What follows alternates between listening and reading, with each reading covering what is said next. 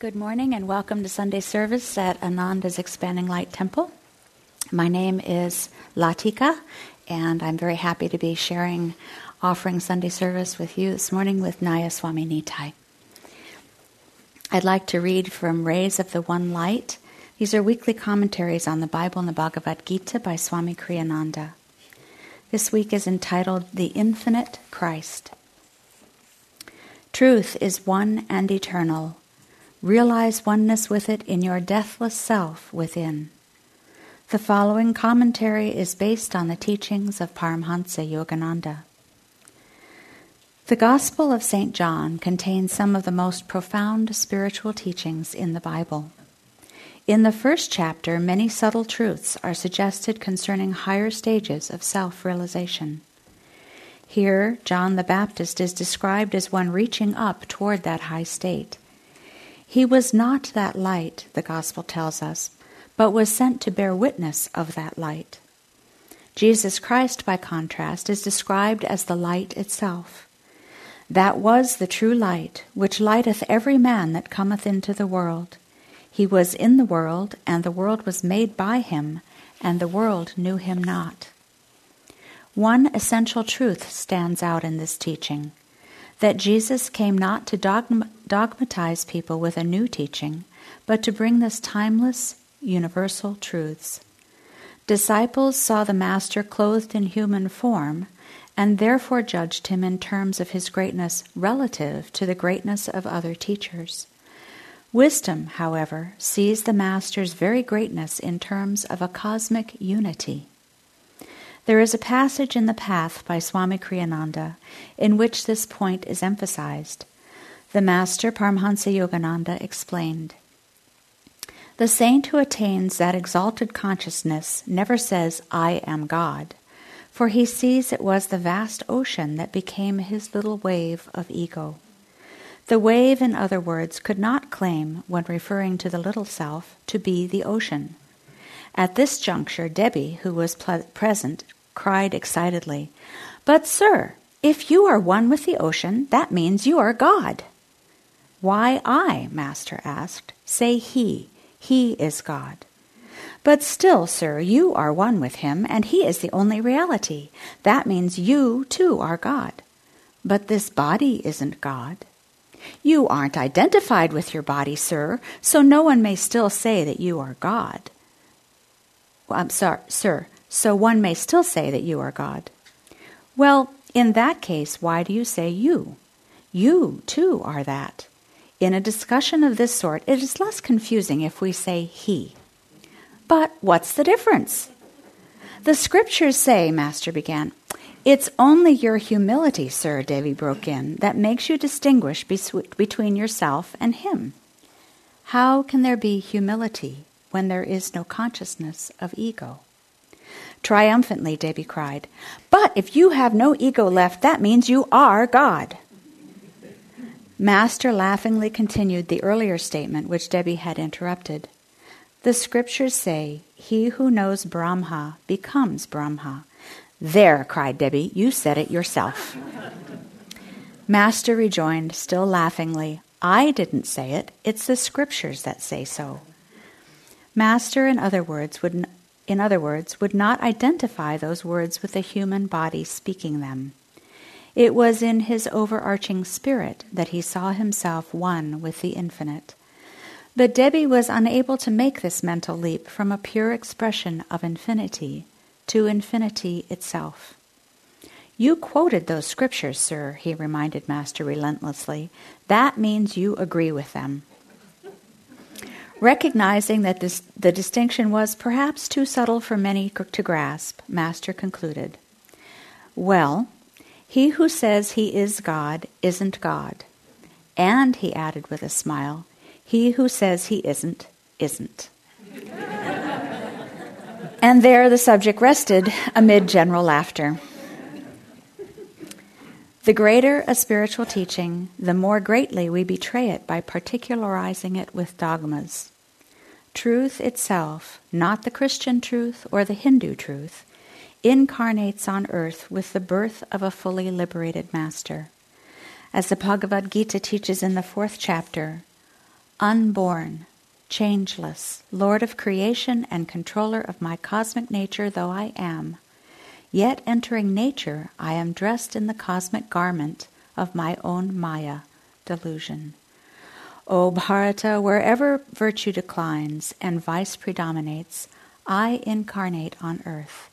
Taking visible form, I come to destroy evil and to re-establish virtue. Thus, through Holy Scripture, God has spoken to mankind. Om, Om, Om.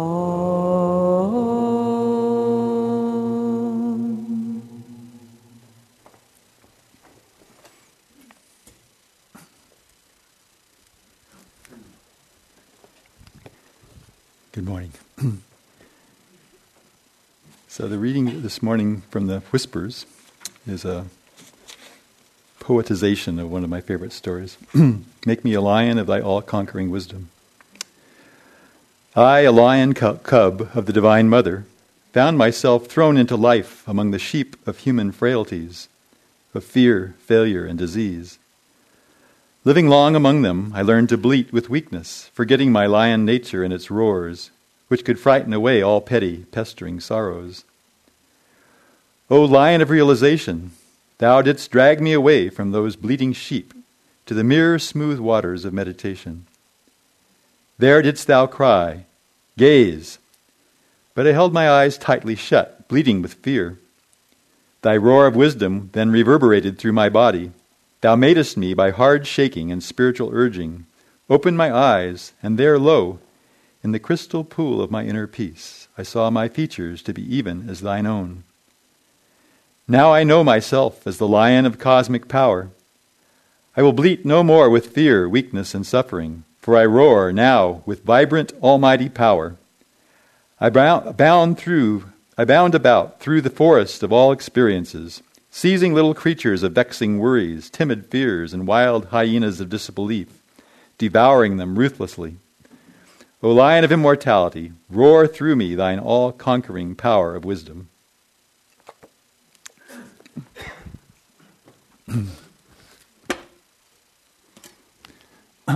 That's one case where you don't have to be a vegetarian.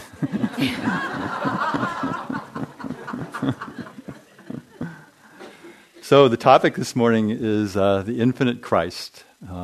It's one of the usual mind-boggling topics for Sunday service.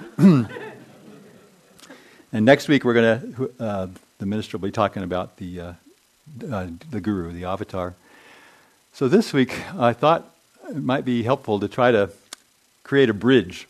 In the reading, we saw the conversation between the disciple Debbie and Master trying to explain to him what this concept might possibly mean, and Debbie having a very difficult time understanding it, which is true for all of us. It's a concept that is mind-boggling in the purest sense of the word. When we come to greet this amazing teaching that comes from the East, the Western mind is not prepared for it. Those two cultures have evolved very, very differently. And in this particular case, it really comes to a sharp focus because we don't really have a place in our lexicon for these kinds of terms of cosmic consciousness and infinite Christ. They kind of go beyond the pale of what we've been trained. Because, of course, in the West, especially since the scientific revolution came into play, the intellect is king. The intellect is the top of the pyramid. You can't go any higher than that. The religious traditions that we did have kind of shunted aside because they kind of got lost in dogmatism and narrow-mindedness. And so everybody started to think, well, the spiritual path is kind of, second class, and the intellect is where we really will find truth. And of course, when you're comparing it to dogmatism and narrow-mindedness, it is a huge step forward. Right now, for those of you, I work with the college as part of the way I serve in the community. And it's really interesting right now. We're at a very, very key point in the development of the college because we're getting ready to apply for accreditation. In the kind of the subtitle, I guess, or the tagline for the college that Nishal came up with at the very, very beginning through an inspiration was Higher Education for Higher Consciousness. And it basically posits the fact that there is something beyond the intellect, that there's higher consciousness, something that goes beyond the intellect. In the Western tradition, that's kind of a, what's the word? It's heresy. Because if you went to the kind of colleges that I went to, they're like temples of the intellect. They put the intellect up on an altar and they kind of bow to it and worship it and hope that it gives them what they want. The problem is that it doesn't. At least if you're seeking ultimate truth, you bang up against this ceiling by looking at it. So we have to look for the East for ways to understand it. And one of the things that comes down to us is some terminology that it's very hard to translate, but it's important to try to grasp. The four terms are moan, ahankara, buddhi, moan, buddhi, ahankara, and chitta. There are four stages of the soul's evolution, de-evolution, I guess you should say, into Maya that is fairly well known in the East. It comes into the play of this path because when Master was a young man, about 18 years old, and he was, I guess he's a little bit older than that. He must have been 20, a little over 20. But he had started his school in India. And it was had a vibrancy that only an avatar could put into it. And he was ready to expand it. It started out in a very, very small little place. And so he went to the Maharaja, local Maharaja, who was in control of a lot of the resources in that region. And he applied to have a building to have his school in. Well, the Maharaja had a summer palace that almost all of you read about. But before he was willing to offer it, he put this young man through a test. And the test was, what are these four terms, not only what do they mean, but where are they located in the body? And so it's a kind of a conversation that would never have happened in the West, right? No matter who you were, if you were Abraham Lincoln going up to ask something, nobody would ask you this kind of question. So, but Master had it, and he dealt with it successfully, and we got the summer home in Ranchi for the school, and it started to take off from there. But for us this morning, what it can do is it can help bridge this chasm. It says that the soul, as infinite Christ consciousness, oneness of all creation, descends gradually into a state of limitation. And the first state is titled moan, which is simply mind.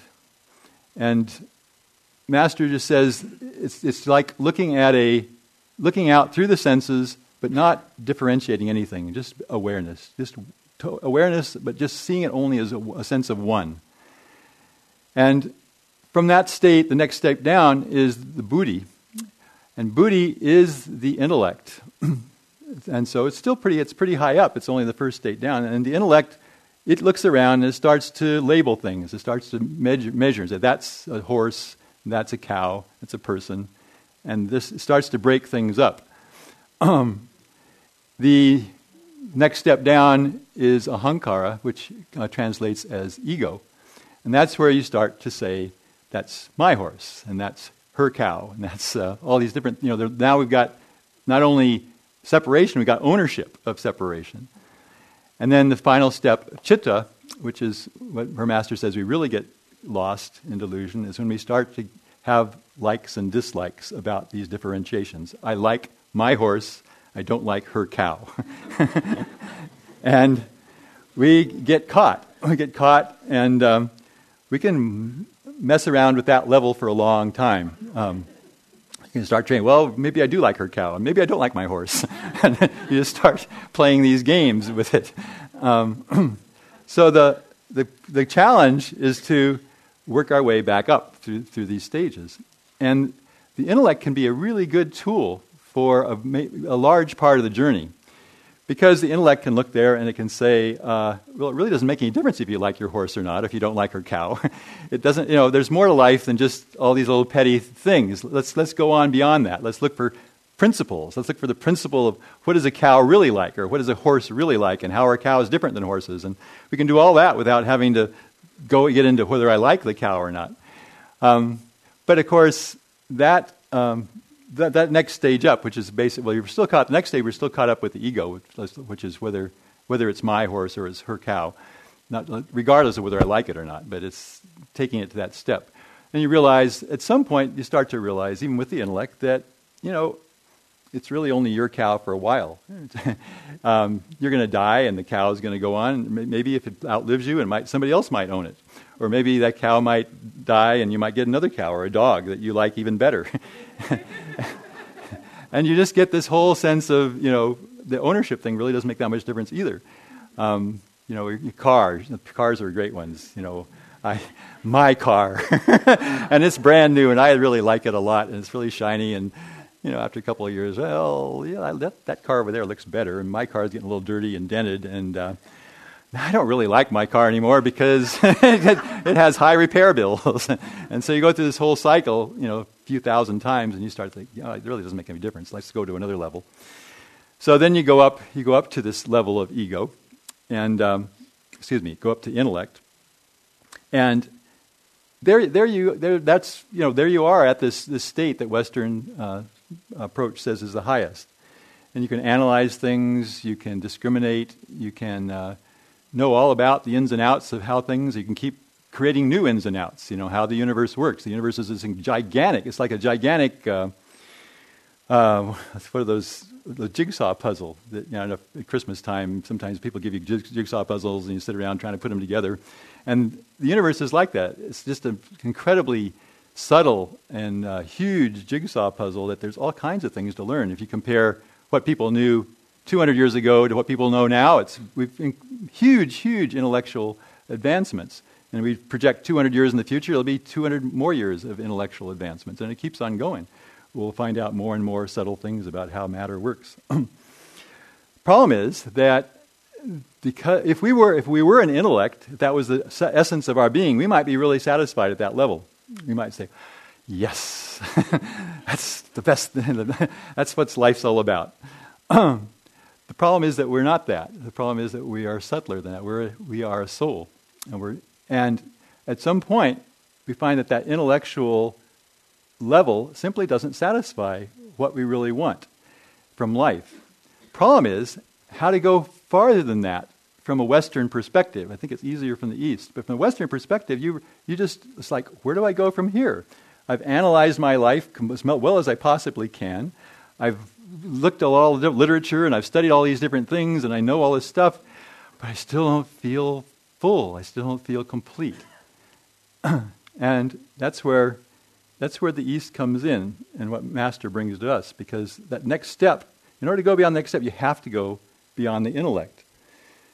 So to get back to the college scene, here we are trying to describe a college where the intellect has a very important place, but it's not the final step. And you're trying to explain to people, accrediting boards or other colleges or whatever, prospective students maybe, that the intellect is simply a part of the college. So we were trying to make up learning objectives, the kinds of things you do when you're in an accreditation process. And we realized, well, we got a lot of them. You know, intellect is one of them. We really want to develop the intellect. It's the time of life when it comes to the fore in the college years. But there's things like the will, and there's things like the feelings, there's things like the body. There's a whole idea of aspiration for higher consciousness.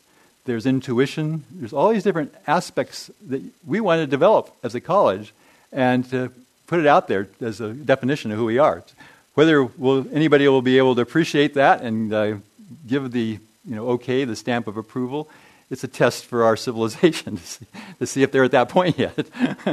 But it is an interesting step because it's like I think it is really actually important for the whole culture to start to define college as something more than the intellect, and we're right at that cutting edge of trying to make that happen. So. How do we go beyond the intellect? How do we get to this point where we're reclaiming that moan level, sometimes they say manas, that sense of consciousness. Well, if you can't do it through the intellect, you have to find another tool. And, of course, that's where we have to look to the wisdom of the East, and the way that comes to us is through Master and this whole tradition. He talks enormously about attunement and devotion, which are not intellectual tools. Intellect can't really understand devotion. It can't really understand attunement because they're higher skills.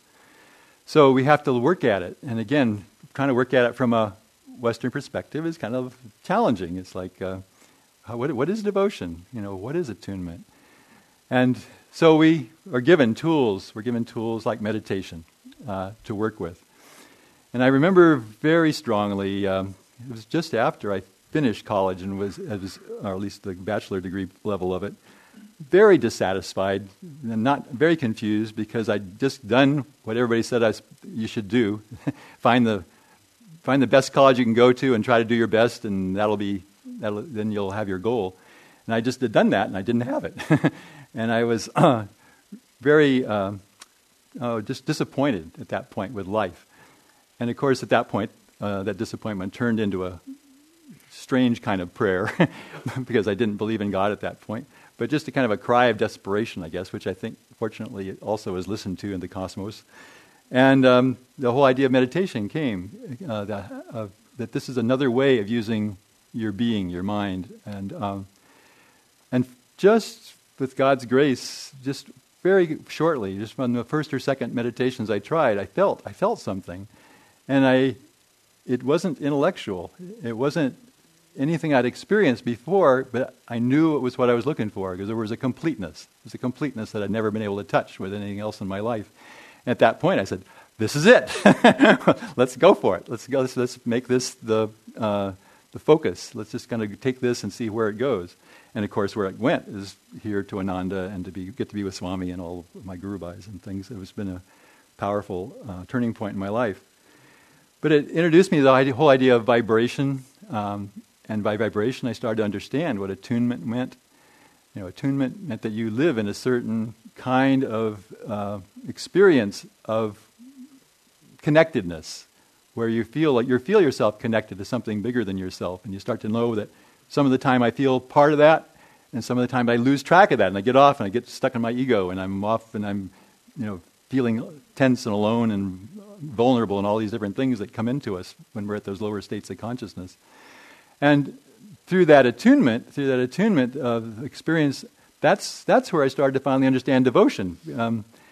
That devotion is just that yearning to want to be in that state more and more and more, and to just, you know, just completely merge yourself in that state. And those are the stepping stones to move from the intellect back up to moan, from buddhi in the Sanskrit words back up to moan. And we see that it's transmitted through a lot of the time. It's through other people. You get it. You can get it from different sources. Your own soul has a particular frequency, and different directions will harmonize with that. And you find the ones that are most in tune with you. At that point in my life, the literature I was reading was mostly around Ramakrishna, and I did feel strongly attuned to that. And I don't understand how all the frequencies work, but I know through no fault of mine, I ended up with Yogananda. It was just like Divine Mother said, "Nope, almost, over here."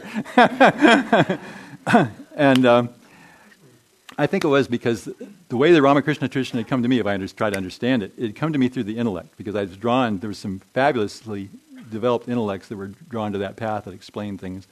But I already had as much intellect as I needed, and I needed the devotion, and so I needed to tune in more with Yogananda's way of sharing truth. So you see that this, you know, you get this sense of resonance with you. And I just had I had a powerful experience over Christmas break with this that was, you know, personal, because you know, I'm not at the point yet where I can stay in that state all the time. And I, you know, will get in that state and can feel that blessing for more and more of my time, but sometimes you lose track. So I lost track somewhere over Christmas break. I'm not sure. I don't know exactly sure how it happened. It's a little... Being a teacher has its own momentum. You work at such a high level of energy when you're with the students, and then all of a sudden they're not there, and it's like, whoa. Your whole life just kind of has this whole adjustment to do. But somewhere in that process, I kind of lost it, and I was, where is it? Where's that attunement? Where is that? What was that? What was it? You know, and you can't think your way back to it. I can guarantee you. So it was so... Oh, just at the end of the break, so just after New Year's, and I was just having a hard time because I just was very unsatisfied at that point with my life, and I was awake. I was awake about 3 a.m. and couldn't go to sleep because of the upset. I thought, okay, what am I going to do? I can't meditate. I tried to meditate, couldn't meditate. I tried chanting, couldn't chant. All these different things were blocked. I thought, okay, and it's kind of, all right, Divine Mother, any ideas? And I had the idea of, you've been wanting to watch. I'd wanted to watch this satsang of Swami's. He had done a satsang in, I think it was either Pune or Gurgaon, I'm not sure. And I hadn't chatted. It was his Christmas satsang. I hadn't had a chance to see it. So 3 o'clock in the morning, I'm there at go up to my desk, and I turn on the computer and download the talk. And it was amazing because the moment the video came on, my attunement was back. It was just like it had never gone. It was just there. It was from dark to light in 1 microsecond, and it stayed not only through the whole talk, but it's been back since then. It's been with minor ups and downs, but the basic attunement was back. And I was thinking, what an incredible blessing! What an incredible blessing to have those kind of instruments around us, and to be able to draw on that. It's just God looking for ways to reach out to us, and whatever way we happen to be open to at the moment, trying to get through to us. So it's working with that. It becomes really clear that is the goal of life. That is the goal of all these different things we go to. When we did the fire ceremony before service, it was just so clear to me that fire ceremony has so much power to it because it. Why does something last a long time? Why has this fire ceremony been around for multi thousands of years?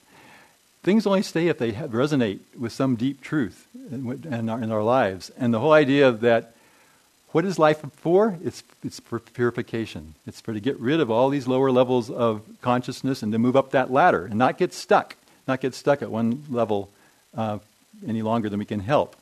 So if we understand that, that's what this whole incarnation is about, that's why the experiences that come to us happen, that's why the physical things come up, that's why the relationship things come up, that's why the financial things come up. They're all there as stepping stones to take the next step forward. I saw this thing in the Grass Valley newspaper yesterday. There's a young woman, well, she's in her 40s now, but she's a dancer who danced with my daughter a lot when my daughter was in this area. And she just had a terrible fall. She was she's an aerial ballerina, I guess you'd say, and she fell. She landed on her head. And is paralyzed now from the waist down, and it's just, it's like, whoa! For somebody who's so committed to expressing creativity and her higher self through dance, all of a sudden, poop, from one second to the next, that's gone. And I just was praying for her because that's something like that's so devastating, and so that she can have the blessing to see past it, to see past the tragedy, and to see that, no, God's just calling her to another step of her life, and to be able to take that step. I don't know her personally. I just seen her a few times when I was in town, but we can pray for everyone we meet that way, because we're constantly seeing people coming up with different traumas ourselves, some of the time, we have our share, and just always the prayer is, can we take it? Can we take it as an opportunity for growth? Can we take it as a way to move up this ladder of evolution and to take the next step?